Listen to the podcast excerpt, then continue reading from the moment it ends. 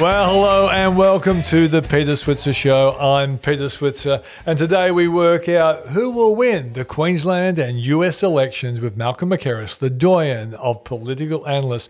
And he ranks our best prime ministers from top to bottom. Who was our best? Was Bob Hawke better than John Howard? And is Scott Morrison rated higher than Paul Keating? I think Paul's going to like that one. Then we find out why Rod Sims and the ACCC has gone after iSelect and why it was forced to uh, basically pay a fine of $8.5 million. And then Maureen Jordan, the founder of Tilly, the website, the money website for, for women. She looks at heroic women who are great role models for other women.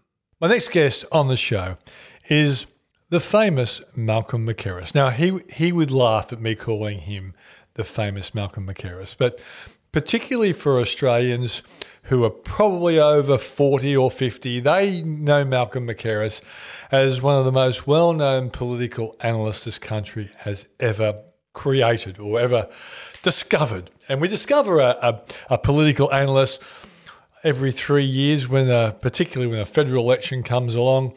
And I remember as a young man seeing Malcolm, or as a young boy watching Malcolm Mackerras on the ABC and other television stations, seen as the guru of political analysis. He, of course, writes on the Switzer Daily website and is all, often seen in the great newspapers of Australia. But I want to get, get to know Malcolm. Before I ask him about the Queensland election, I want to get to know Malcolm a little bit more, to, to know his history and to position him for those Australians who aren't lucky enough to know the, the history of Malcolm Mackerras. Malcolm, thanks for coming on the show. Good afternoon. So, Malcolm, how did you get into political analysis? Well, look, I would say I got into political analysis 70 years ago, right. by which I mean I was at that time a schoolboy in primary school at St. Aloysius College, Milsons Point. But I had an elder brother, Neil, who was intensely interested in politics and who introduced me to politics so that I remember the year 1950. I don't remember the year 1949, however. 1949 was the year when Menzies came to office. But 1950 and 1951 were exceptionally interesting years, and I just became extremely interested in all the things going on because Menzies didn't have a majority in the Senate, by which I mean he actually didn't have a majority. It wasn't like today. Mm. The Labor Party had a majority in the Senate and the Liberals and Country Party had a representative majority. So I followed these things very, very closely. And I followed the 1951 election very closely and the 1951 referendum very closely. And then ever since then, I've just uh, taken off and uh, followed every federal state election, every by election, and overseas elections, beginning with the British election in 1951, etc. And I've really been in this game for 70 years, actually. Mm. Well, for 70 years in terms of my thinking of it, but for 60 years professionally. So, how did you? I presume you would have studied political science at Sydney University or someplace like that. But how did you break into being recognised, particularly by the media, as a political a- a- analysis and expert? Well, I suppose, uh, well, the way I'd put it is to say this. In 1968, there was a massive redistribution of seats there hadn't been a redistribution of seats really between 1948 and 1968. So the boundaries were very, very, very unequal. There was a massive redistribution of seats, and I cottoned on to the idea that I could publish a book showing how you adjust all the statistics from the old maps to the new maps. And this took off very quickly. And with this book that I'd published on the 1968 federal redistribution, I then went to the ABC and sold myself to be an election night commentator. They took me on immediately, and I made a bit of a hit mm. with the first couple of elections. Uh, well, with the first four elections, I'd say actually, and then I got into this idea that the Australian politics really is a two-party system still, really. Labor on the one hand, Liberal Country Party on the other hand, and I then got into the idea of the pendulum, or rather, the simple ranking of seats by percentage of the vote, all the way from the safest Labor seat to the safest Liberal or Country Party seat in those days. Um, and that's where I got the idea of doing this pendulum. And I've been doing these electoral pendulums ever since, really, and uh, they became, well, they they were a hit in their day. Yeah. And they're, and they're still used today, aren't they, Malcolm? You... Well, they are, but the only problem is, you see, largely as a result of my own work, electoral commissions in this country do all sorts of things for information purposes, mm. which they would never have thought to do 50 years ago, except that I basically pioneered this idea that the Electoral Commission should count votes for information purposes. So the effect of that is that I now find, as often as not, that I produce a pendulum and I can't sell it to newspapers. In fact, the most recent example of that is this Queensland election. I I assumed that because the Courier Mail was willing to take my federal pendulum for the last two federal elections, they would take my Queensland pendulum, but they didn't. so it's not published anywhere except on my website. So, you can see it on my website, but uh, very few people would go to my website. Probably no more than fifty at the very most, I would think. So, so Malcolm, the pendulum itself. Do you have a trademark or a copyright on, on the pendulum, and and media outlets have paid you for it in the past? In the past, they have, yes, and still do in respect of some elections. The federal elections, they still seem to run it. New South Wales and Victorian elections, they still seem to run it, but I'm not all that confident that they will run it in the future because, I mean, I've noticed, for example, that the Australian, which used to run my pendulums, thought up a clever way of doing the same thing, in effect. They have what they call the Tower of Power. yeah. It's really the same idea as my pendulum. Mm. Mind you, my, my pendulum is much better than their Tower of Power, but the point is they can save themselves the money they would otherwise pay me for a yes. pendulum by simply do, getting all this information, which is all available, because electoral commissions simply make all this information available. Mm. And you don't have to express the thing in a pendulum form. Uh, that's what I do. I still maintain that's the best way to do it. But if newspapers don't want to pay me, they can um, well, they can do it themselves. Yeah. Now, I don't know how the Courier Mail is doing this election. All I know is I offered my pendulum to them. I must admit, I tended to assume that they would take it. Mm. But then, after I sent it to them, I've sent it to them about three months ago, actually. Um, they just said, "Well, no, we don't want it. uh, we're doing our own thing." And there's not much I can do about it. Yeah, uh, but the the beauty of the pendulum Malcolm, is that we use the word swing. And yeah. the pendulum actually does show what kind of swing would lead to hmm. seats on one side going effectively to the other side, Labor to the coalition or vice versa. That's correct, yeah. Yeah. Look, the way I do it is far better than the way the Australian or the Courier Mail are doing it. Hmm. But the fact is, they decide whether to commission me or not, and uh, I now find myself in the position that neither the Australian nor the Courier Mail was interested in my Queensland pendulum. Mm. So it's still a beautiful piece of work, and I have it in front of me right now so that I can talk about the election with reference to it. But um, I can't compel people. I can't compel people to spend money uh, given given to me when their journalists can do the same kind of thing. Um, largely a result of of the work of electoral commissions, which is largely the result of my influence over the last 50 years, I might add. Yeah. Tell me this, but Mal- that's the way it is. Yeah, Malcolm. Tell me this. Uh, you, but you've also been a lecturer in politics, haven't you, over this time? Yes, I have been. Yes, I've been an academic, mm. and um, I was. I decided to become an academic in the year 1974, and I've been an academic pretty well pretty much ever since 1974, which means I've been an academic for nearly 50 years. But I've been in, in this game really for 70 years, actually. It's mm. just that I was a child when I began, and I was a youthful observer, and then I sort of became a professional. How do you rate Scott Morrison as a leader? You've seen lots of leaders he clearly was um, having trouble at the beginning of the bushfire season. Um, and a lot of people say he's uh, done very well during the coronavirus period. I think the Newspolls indicate that he's mm. very popular. But how do you think he's done as a leader compared against other leaders that you've seen in the past?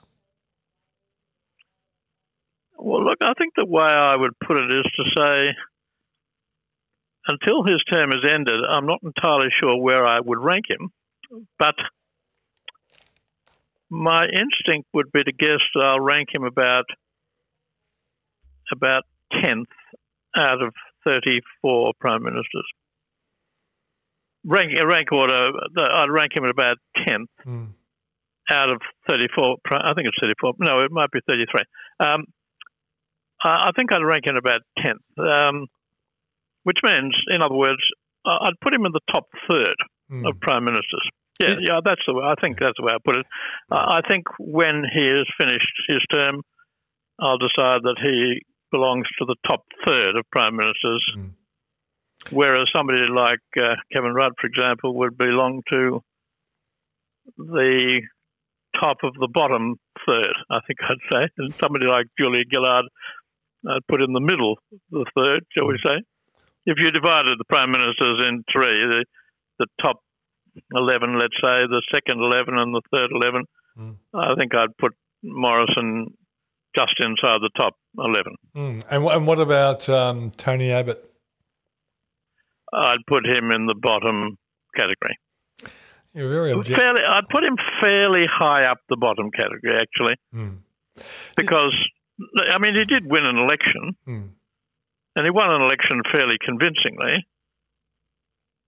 But you wouldn't say he was a successful prime minister, would you? I, I think you'd have to say he belongs to the bottom third. Mm. I think I'd say Turnbull belonged to the middle third.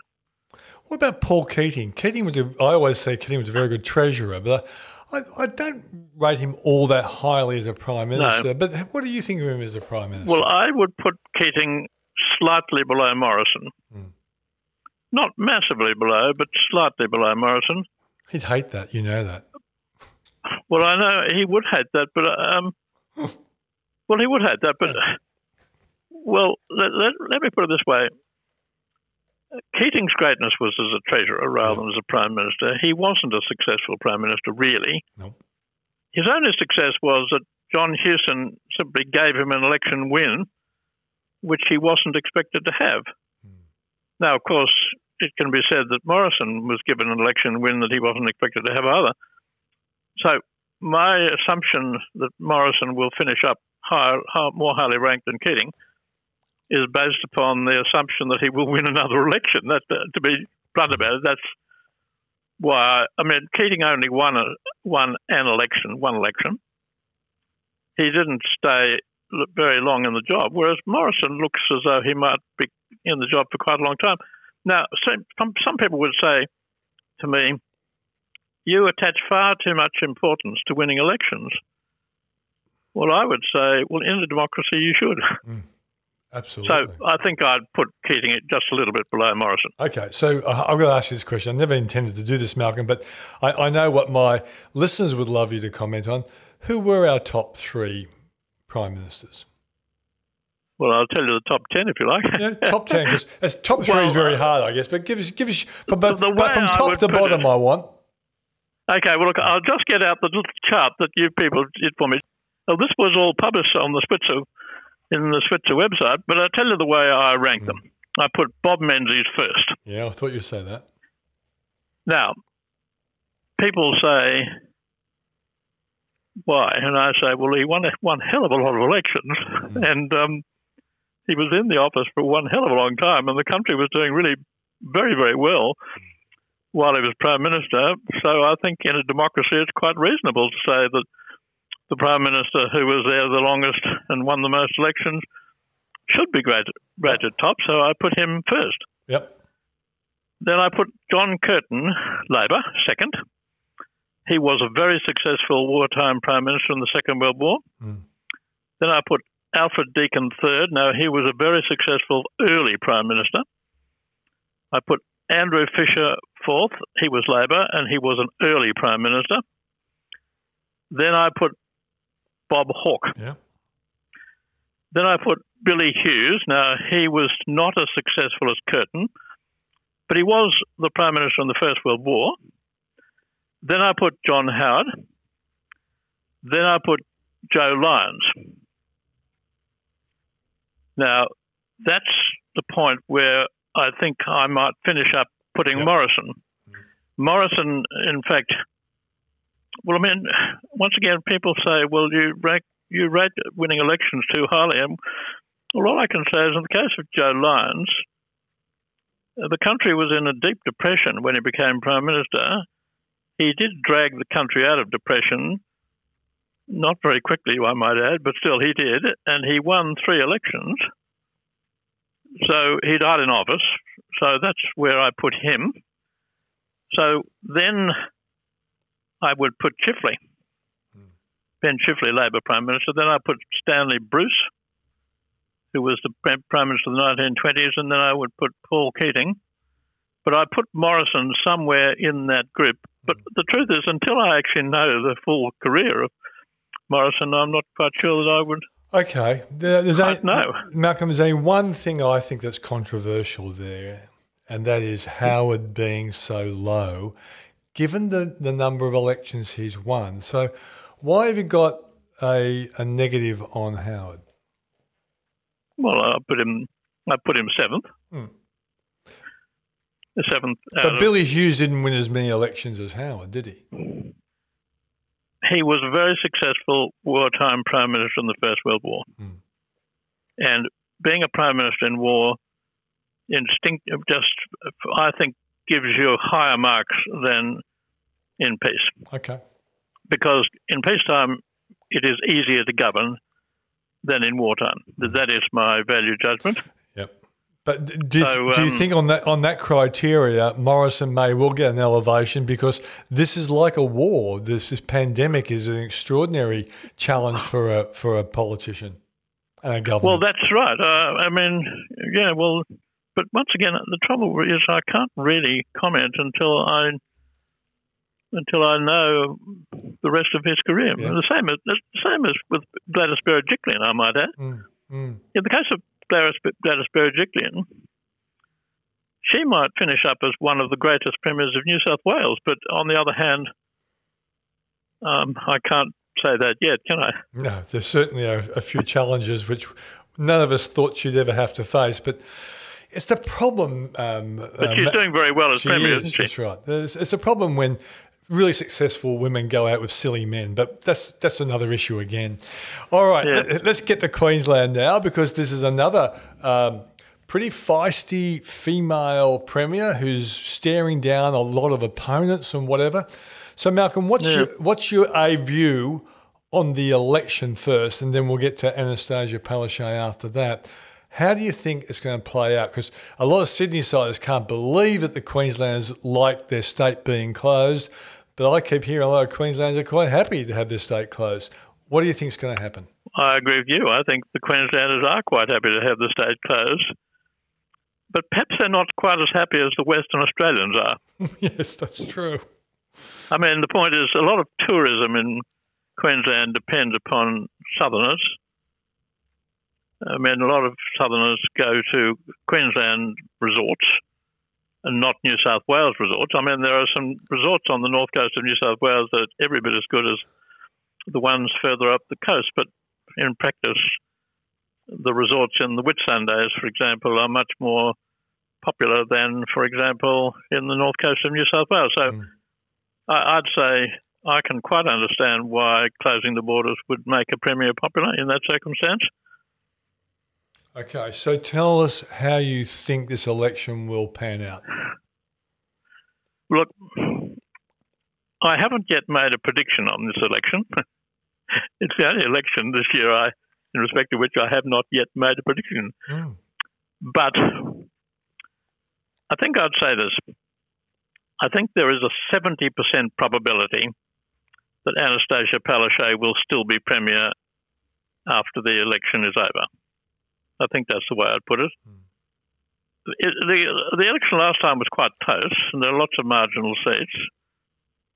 and I'm pretty unsure about quite a few of these marginal seats. But looking at it closely, while I don't have a very good knowledge of the local circumstances, I think I'd say there's a 70% probability that Annastacia Palaszczuk will still be premier.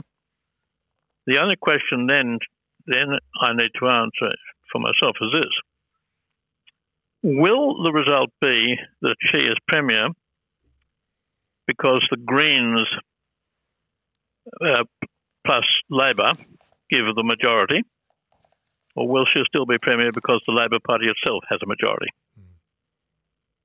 That's the, that's the question that, that arises in my mind because the Greens, I think there's not the slightest doubt the Greens will win the seat of South Brisbane. So that would give the Greens two certain seats, South Brisbane and Maiwar, which is their current seat. They're also quite likely to win the seat of McConnel from Labor.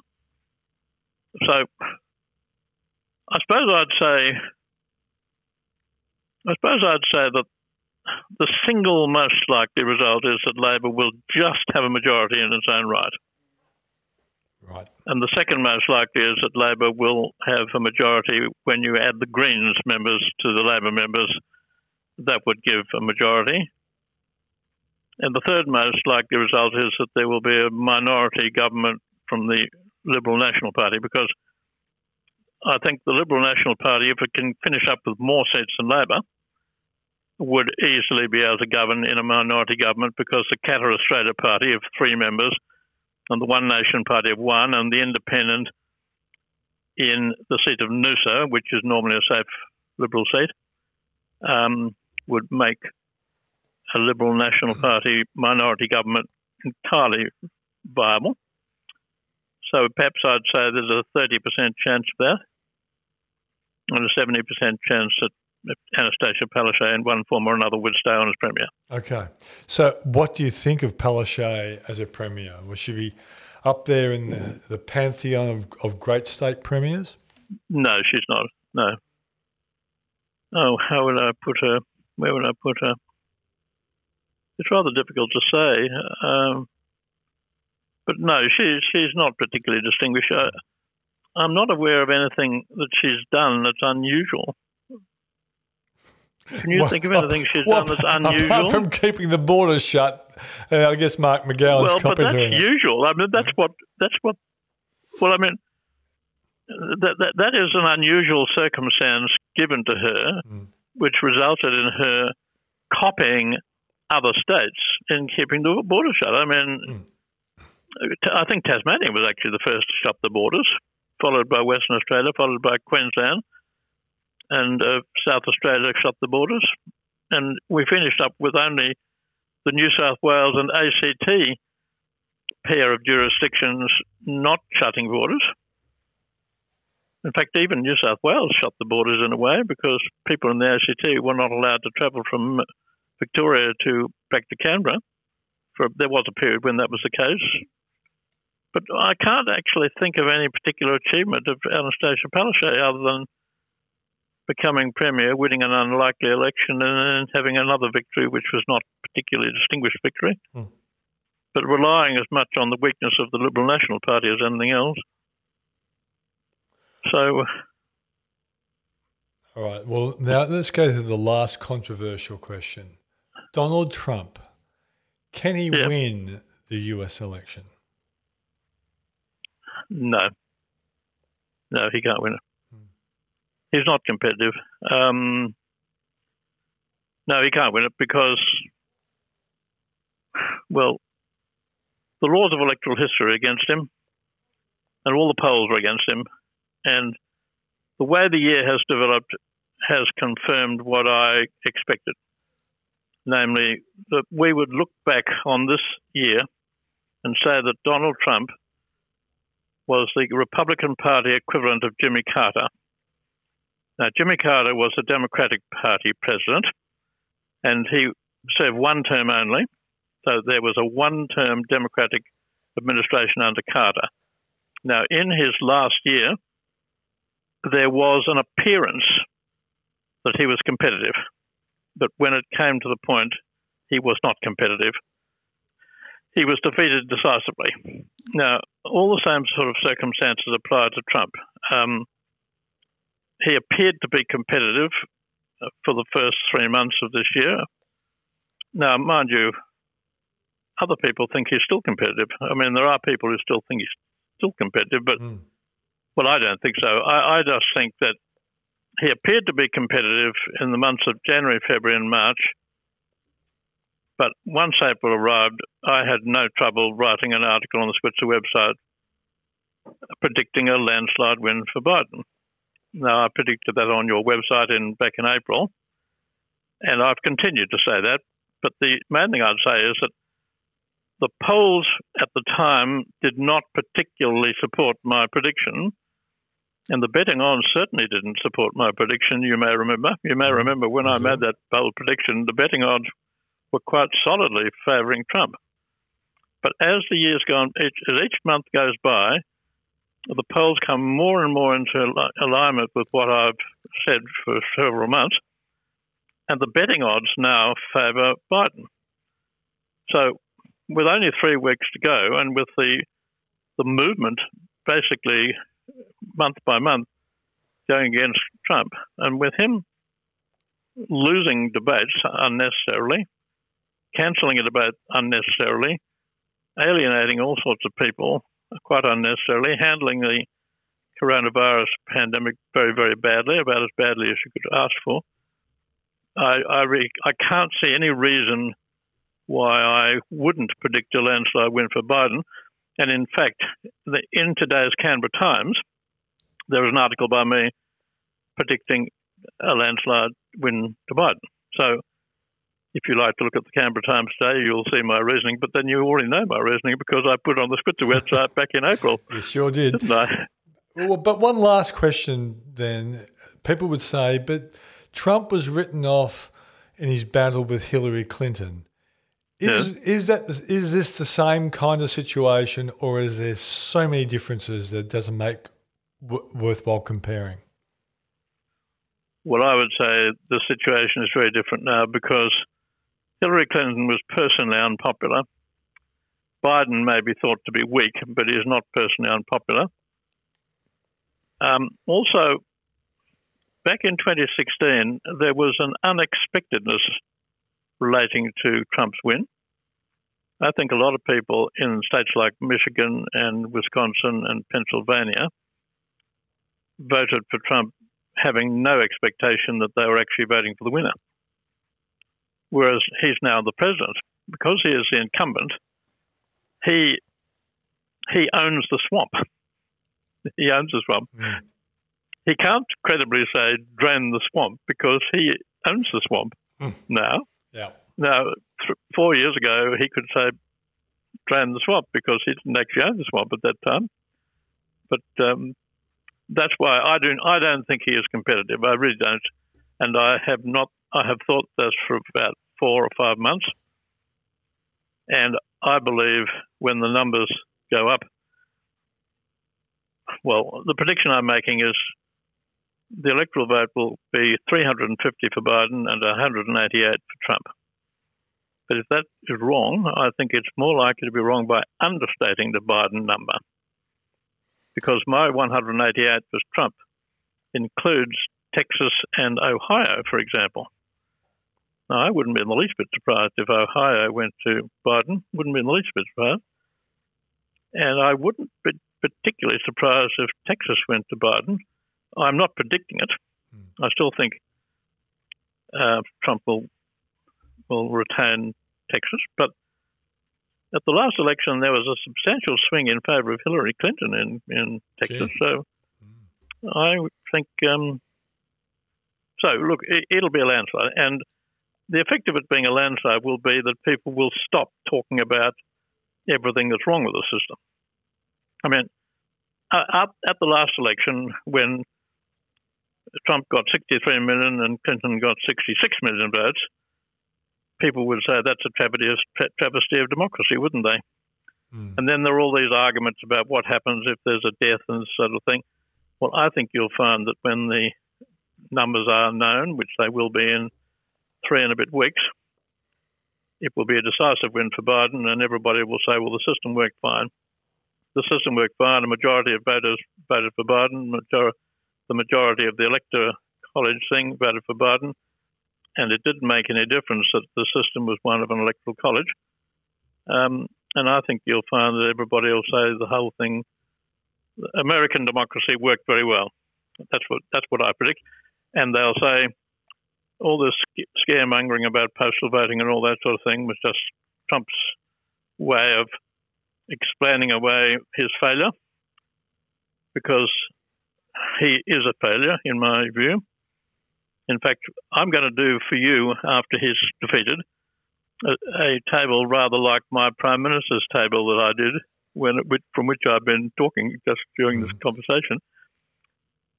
I am trying to work out where does Trump come? Well, I would say, I would say history will record him as the fourth most failed president. Well, Malcolm, I think you've given us a fantastic political lesson, and a lot of young people who listen to this will have learnt a lot because of your long history of uh, watching politics here in Australia and abroad. Thanks for joining us on the program. Okay, thank you, Peter. Well, it's ad time, and this time the Switzer Financial Group is pleased to bring you the virtual Switzer Investor Strategy Day. Now, it's on Tuesday, the 20th, and Wednesday, the 21st of October, so it's coming up soon. Held virtually via Zoom and hosted by myself. The two day conference will give investors access and insight from some of Australia's best investors and fund managers. You'll have an opportunity to hear from these top fund managers to understand how they are investing right now in these unprecedented times. The day will deliver information through idea driven and educational sessions from the fund managers who share insights on how they are investing right now and what their thoughts are about the future.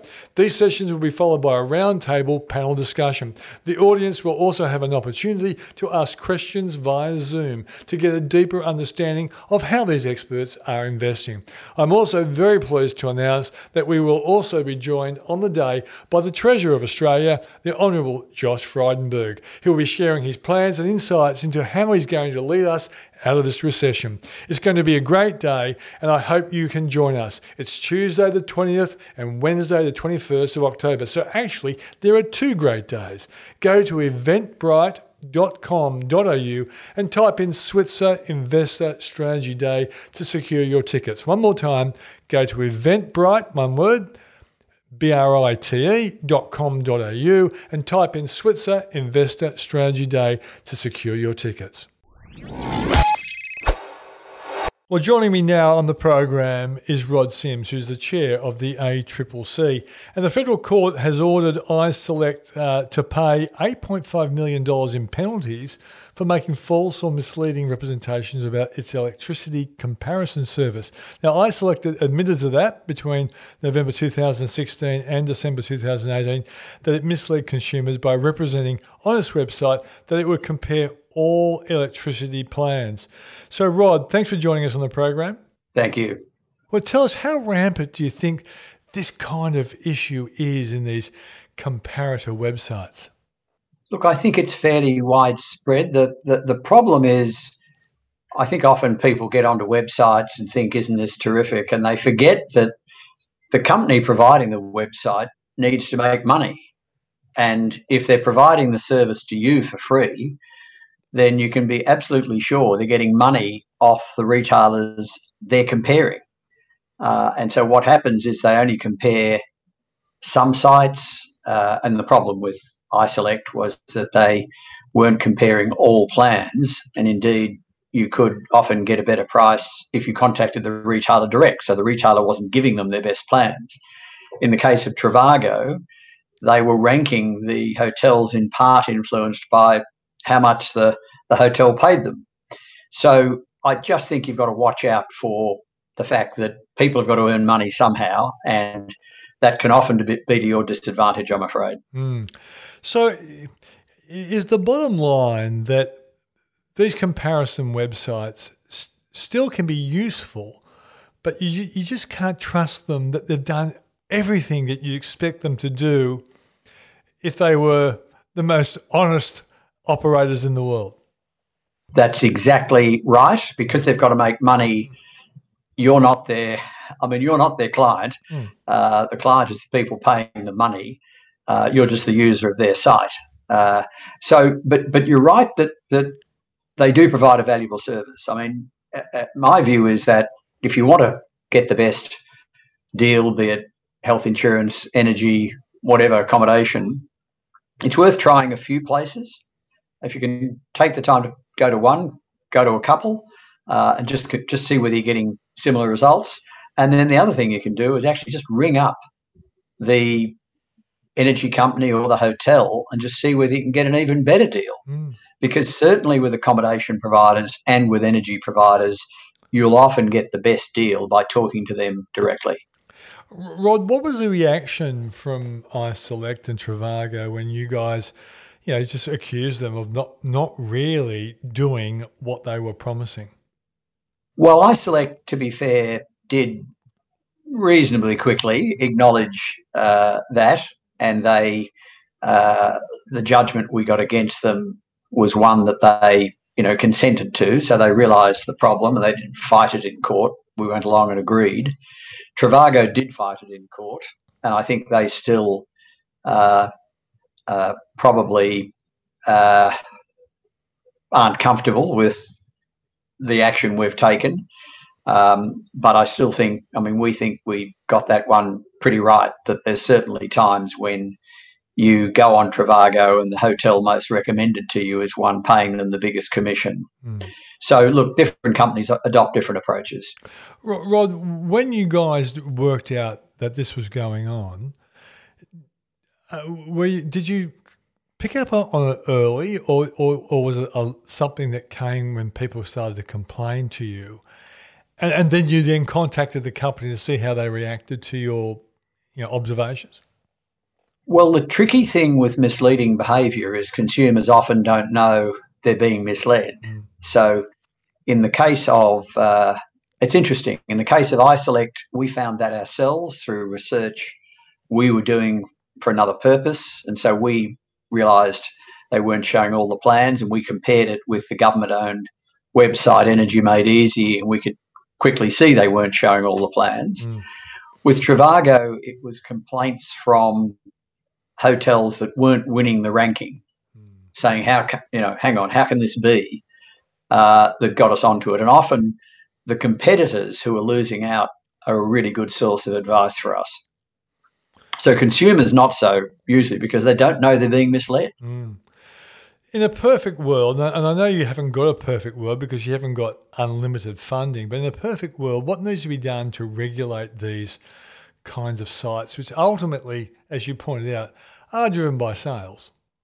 Yeah, look, I think that, well, in our um, retail electricity pricing inquiry, we recommended a mandatory code of conduct which would require clear explanation by the companies on what their commercial arrangements are so that everybody would know upfront how they're getting paid and that they would make comparisons like for like, not apples with oranges.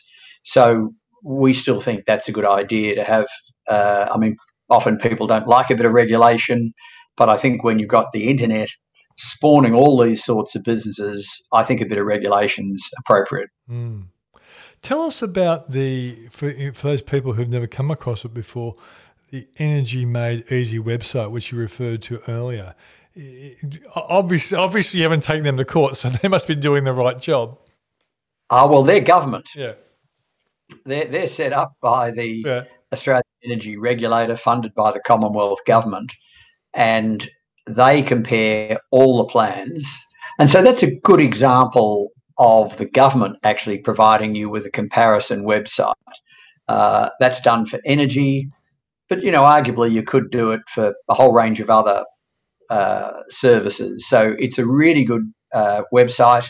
Uh, I'd urge everyone listening, if you wanted to get the best electricity plan, you've got a government-owned entity doing their best to give you access to all plans. I think it's worth a visit. Mm.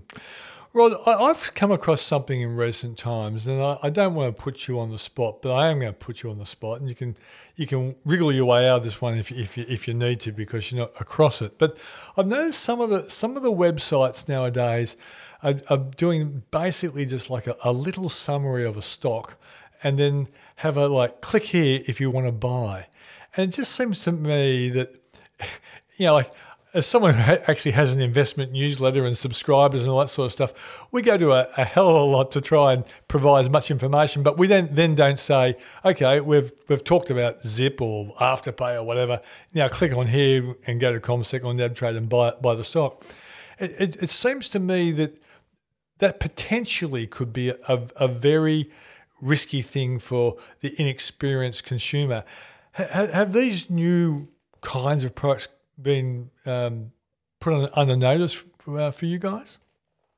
Uh, look, in a general sense only, mm. in the sense that, again, you've got a whole range of players out on the internet trying to make money in all sorts of different ways and often doing that in ways that, you know, cross boundaries they shouldn't really cross. Certainly when they're giving consumers one impression but there's conflicts of interest, uh, uh, preferencing to one organisation or one stock or one broking house over another. Mm. Uh, it, it is there's more of it going on than we can deal with, Peter. But uh, I just you know I think with people listening to this, uh, really good idea to be very careful. Just as when you go into a bricks and mortar store, you're careful, you're skeptical, I think doing that online is probably even more necessary. Yeah, yeah. It, just, I just thought, to me, it looked like the tip of the iceberg that could get worse and worse if if one group sees yes. someone doing it. And as I say, I, I'm I am in the business of actually exposing good or bad companies, but we don't go to the next step and, and try and get a clip of the ticket because yes, people then takes the advice and, and does a trade. I thought that was a, a really interesting development which could be exploited uh, pretty poorly in the future. And I think there's one, one other little area that I thought that you guys you know might be interested in, and that is the the idea that um, those interest rate comparison websites uh, and the and the advertisements that we see that often pushes the advertised rate but not the comparison rate. Now, the comparison rate issue has been around longer than you've probably been alive, Rod. And uh, but do you think consumers really understand the comparison rate issue? I honestly don't know the answer to that. Mm. This is very much a an ASIC and APRA oh, issue okay. when it comes to financial matters, where the consumer regulator for everything but the financial sector. Mm. Uh, so I think, look, you can never do too much explaining of these things. I think the comparison rate is a great idea. Mm, uh, the, the most expensive thing you do as an individual is buy a home. You you know that the longer your loan is, uh, the longest the longer the time between when you took out the loan, uh, the more interest you're going to pay, right? So it is absolutely worthwhile ringing up your bank every now and again, ringing up another bank and seeing whether you can get a get a better deal, and you'll save so much money. So I, I think those comparison sites are that, that comparison rate is really important. Um, whether people understand it or not, I suspect I suspect they don't.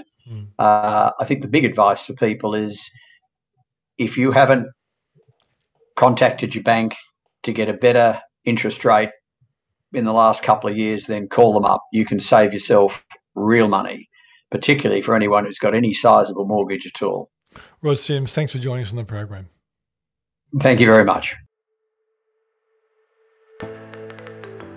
Hey, Peter. Hi, Claire.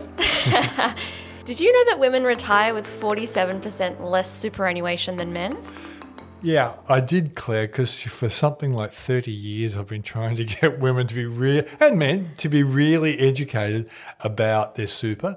And I think it's been terrible to think that women's superannuation is so low. Exactly. But did you also know that one in two women see investment industry communications as being complicated? A large number feel intimidated, and about one in five find them tailored to men. Yeah. I haven't seen that that data, um, but I'm not surprised. I think a lot of men get intimidated by by money and super and all that sort of stuff. But one thing I have learned over the years is that when women get really interested, they're better at managing money than men. Exactly. Oh, I see how quickly he came in on that. Well, that's what we're aiming to do with Tilly Money. So, Tilly Money is a place to come and learn about money, how to understand it, harness it, and importantly, how to grow it. So, we're trying to help women achieve their financial independence by removing any disparity in the accessibility of financial knowledge. So, Peter, visit tillymoney.com.au where you can read our articles, sign up to the newsletter, or listen to the podcast. Isn't it amazing that for someone like me, who my whole life I've been inspired by my wife, Maureen Jordan, um, that she's come up with an idea like Tilly? Who would have thought?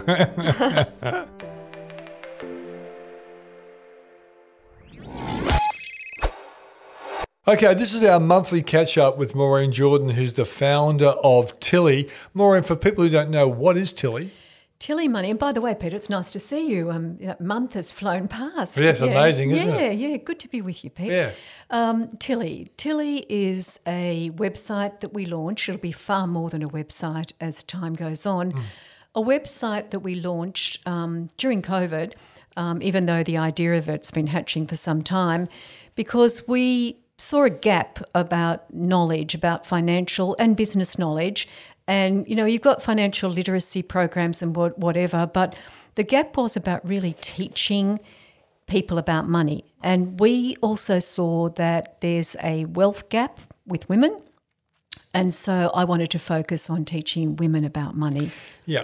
But some sometimes your stories and the stories I'm going to talk to you about today, sometimes they they pivot away from money, and it seems to me you have this um, enduring belief that you want to help change the attitude of women because you believe attitude determines altitude. Oh, yes. So that's a first. Is that your quote, or did you I made it up. I just made it up. I was somewhere? just, Yeah, I was yeah, just yeah. thinking, I thought, Yeah. what, what a great way of putting it. Yeah. Yeah, yeah. You didn't steal that one from me, but I'm sure you stole it from somebody. But changing the attitude, yes, because attitude towards money by both men and women probably hasn't what isn't what it should be. People are very blasé about it, you know, they're living from paycheck to paycheck.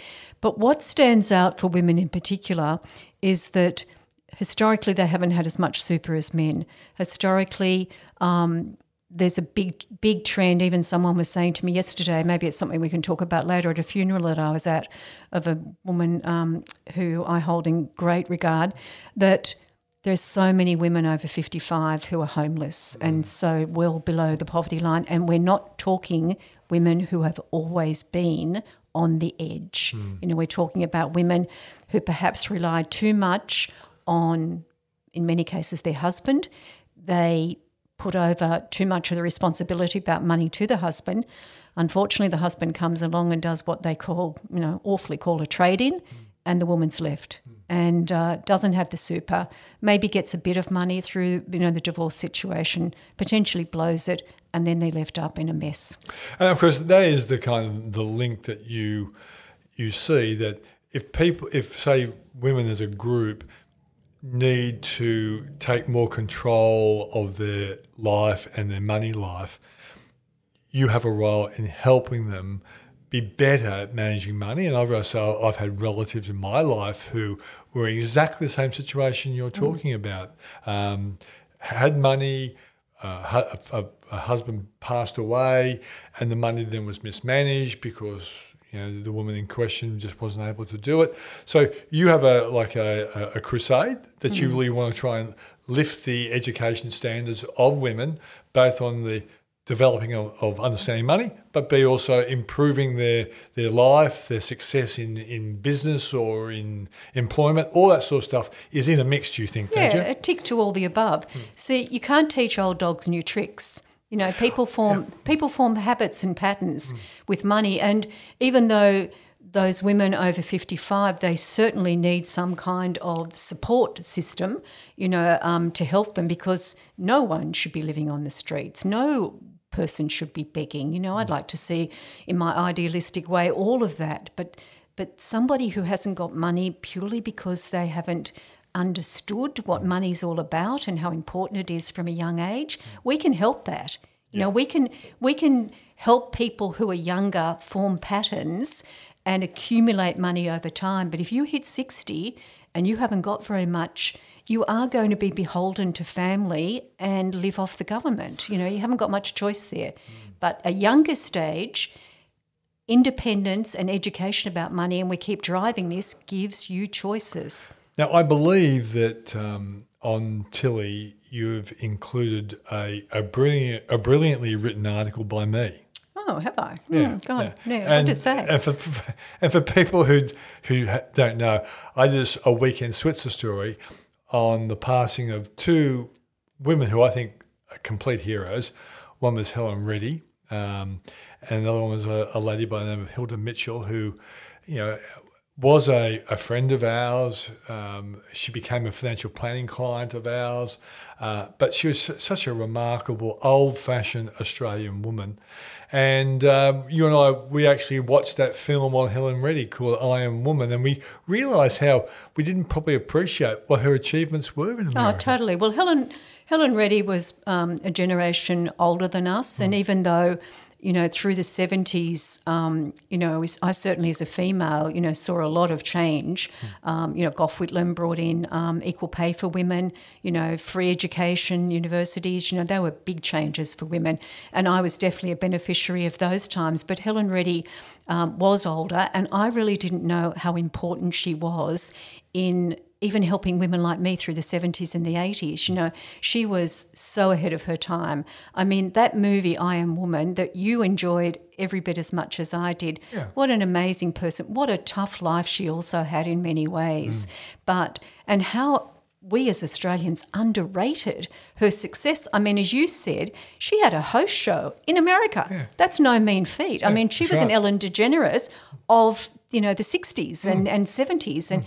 what an accomplished person. And that's that song i am woman the fact that that's gone on decade after decade and become like a national an- or international anthem for women. I mean it was staggering. So when we watched that show i got tingles you know. I didn't realize how many incredible songs.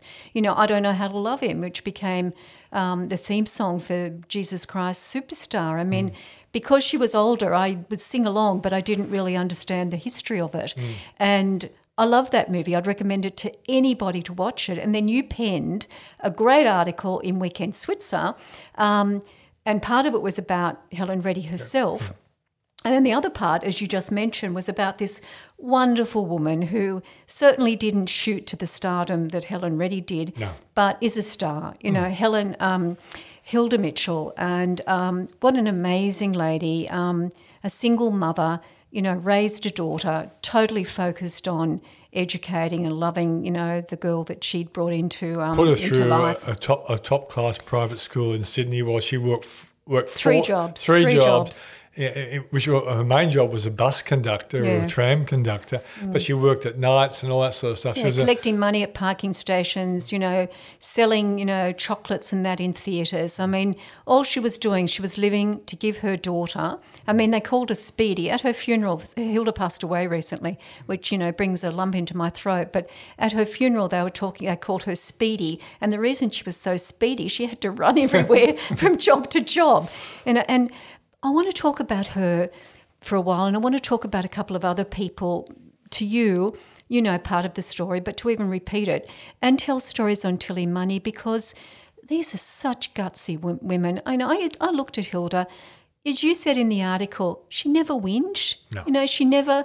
She never complained. She never put her hand out for anyone to help her. Mm. She just worked. And then she saw a couple of ta- houses in Paddington. The first one she bought, you know, it was run down. It was probably, as Paddington was at the time, Yeah. not a desirable location. it was she- uh, like an urban slum in those yeah. days. Yeah. And she bought it and then she saved and she bought another one. And then, you know, by the grace of the property god, um, The economic cycle yeah, these, these places, she ended up with a lot of money. But she didn't, you know what I loved about Hilda was that she sought out help.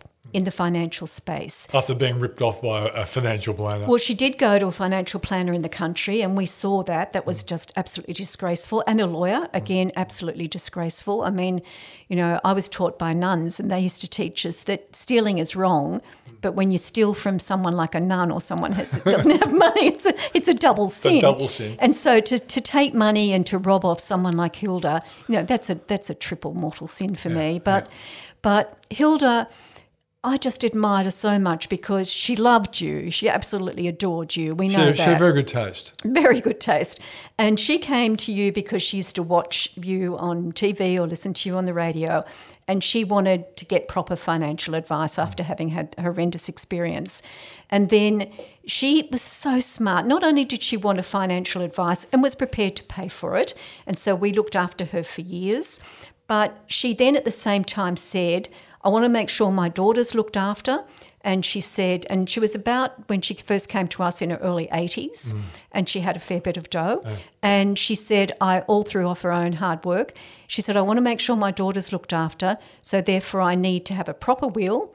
I want to make sure that I've got a power of attorney in place and I want to have, you know, a proper executor. And initially I think she wanted you, but you know, being me being a solicitor and, you know, I like detail, you kind of said, Well, I do know the person who you should have and so I became Hil- I got Hilda's enduring power of attorney and I'm executor of her will. Now, with the power of attorney, um, Hilda passed away. Uh, she, Hilda, sorry, prior, prior to passing away, about six or seven years ago, Hilda started losing capacity. You know, so she was starting to get dementia, and so that's when this thing called an enduring power of attorney swings into action.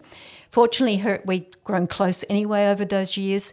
Jeanette and I, her daughter and I, have grown very close. You hmm. know, Jeanette's has learned to trust me, and I was working for Hilda. Hmm. You and I managed to get Hilda into a very comfortable retirement home. She had, you know, the money to do that, hmm. and we actually managed to give her and Jeanette real dignity in those five and six years of her life. Um, when she passed away, not through COVID, but 95, through old age, you know, I felt the loss intensely. I know you were affected, Yeah. and I've supported Jeanette um, all the way through it. You know, we were at the funeral together, but even at the funeral, Peter, I just kept looking at this, you know, woman, beautiful white coffin strewn with red roses that Jeanette selected, and I just thought, you're a champion, Hilda. You know, she had everything. It was a great way to leave a life that's worth celebrating. Oh, unbelievably beautiful, beautiful life. You know, that the words that were said at the funeral express this strong, capable, financially independent woman. I admire people like that. a great role model for every young woman out there. A terrific role model. See, the reason that I'm stressing Hilda so much is that a lot of the podcasts that we've done to date and the stories that we've told in Tilly Money, they're beautiful stories of success, but a lot of them, and I take my hat off, you know, and I, I think it's great that women that we've interviewed, they've said, I came from very good parents. Mm. I went to university. Great role models. Great role models. Mm. You know, mum and dad both set me up. They did this. But when I look at Hilda, she left school when she was 13. Mm. She worked three jobs. She bought property. You know, she She's went and got deserted by a advice. Yeah, she had some bum of a husband or quasi husband. Nothing stopped that woman. You know, it was not, oh, woe is me, or not, oh, the government has to look after me, or you have to pay my bills. To the very end, Hilda was independent to the point that we, Jeanette and I, even years ago went shopping because Hilda, before she completely lost capacity, said, I want my funeral paid for and I want a burial plot and I want to be burial, buried in Waverley Cemetery and I want a view of the ocean. Hmm. And at the funeral hmm. um, the other day, Jeanette and I looked at each other and she said, Maureen, she got what she wanted. And that to me, that story, it just it just rings so much stronger to me and, and than any story that I've known because she did it her way, to quote Frank Sinatra. You hmm. know, that she was, as Helen Reddy said, I am woman and I'm going to look after myself. and she did it. Let me draw out the, the, the big lessons. that- Yeah, and you've emphasised it that Hilda was a uh, a hard worker. Mm-hmm. B, she had a plan. You know, she had the vision, even the plan around her own funeral and all that stuff. She had a plan that she realised her daughter was a capable girl, but wasn't experienced in money. So she went looking for someone, an expert, to help her make sure that what she wanted for her daughter would would come, come true.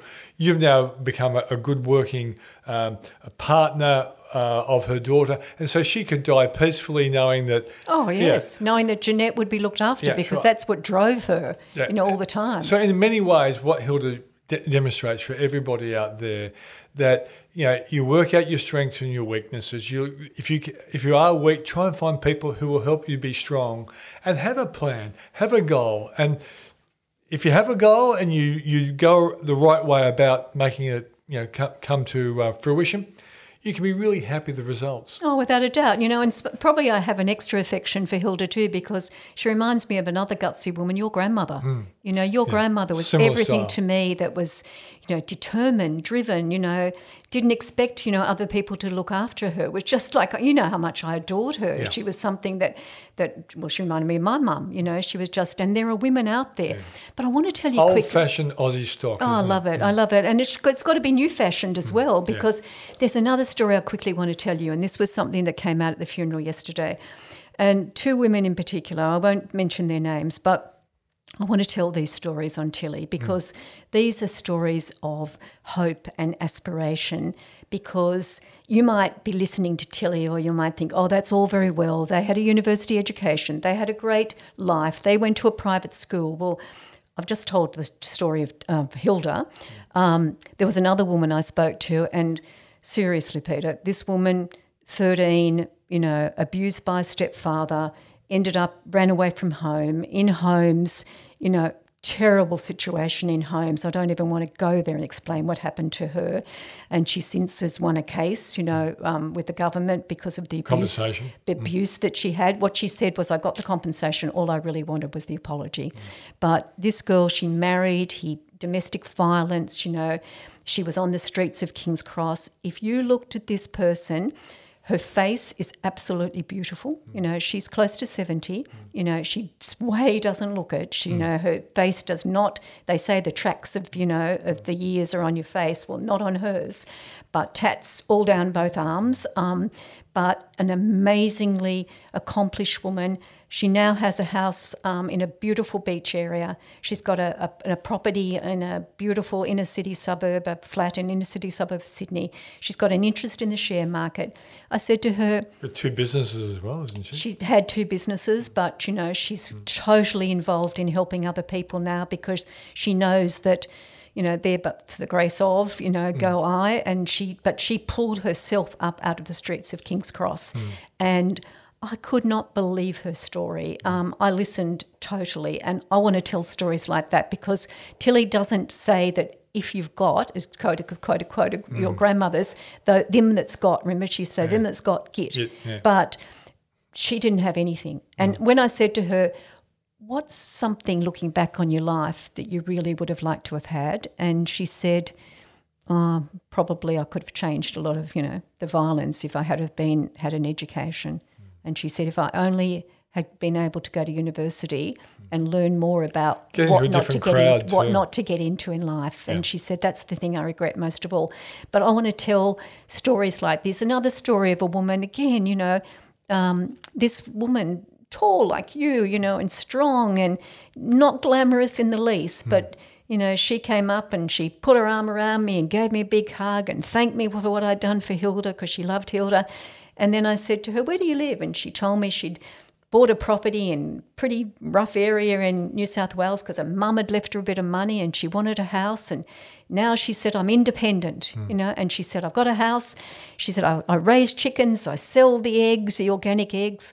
I go down to the you know men's shed and I, I get them to make me things and I pay them you know the required money but I make them you know meals and morning teas. And she said and I love life and when she told me a story it was similar to that story of struggle struggle struggle but somewhere the grit the true grit within her raised to the surface Yeah. and she's doing so well They're insp- inspirational stories, but mm. they're also educational stories Totally. for young women to, to realise that if they make bad choices when they're young, they might have to go through a period of terrible suffering before they either collapse and go nowhere or rise out of the, like a phoenix out of the ashes. And I think Tilly's going to be a fantastic um, guideline to stop people from suffering those kinds of problems. That's right, and that's what we certainly aim for. The lady that I told you had an appalling life of abuse. She actually said, I said, What changed? And she said, Someone held a, um, out a hand to me to help me. Yeah. And that's what I want, want to be with Tilly. Yeah. You know, this was a greater hand, you know, of goodness. But Tilly is holding out the hand to women to say, Come to Tilly, we're going to teach you how to be independent and on a financial level. And so, how does someone get to Tilly? Easy. You just go to tillymoney.com.au. You get a free subscription. You'll get articles every day on the website, a newsletter on that goes out to you on Thursday.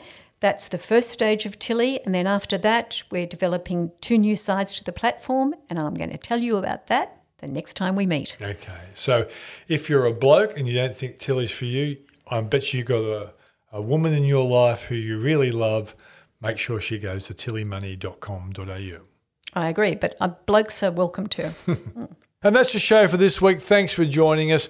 I've got to say, Malcolm Mackerras, he's a very bold predictor and he's got a pretty good strike rate. Doesn't always get it right.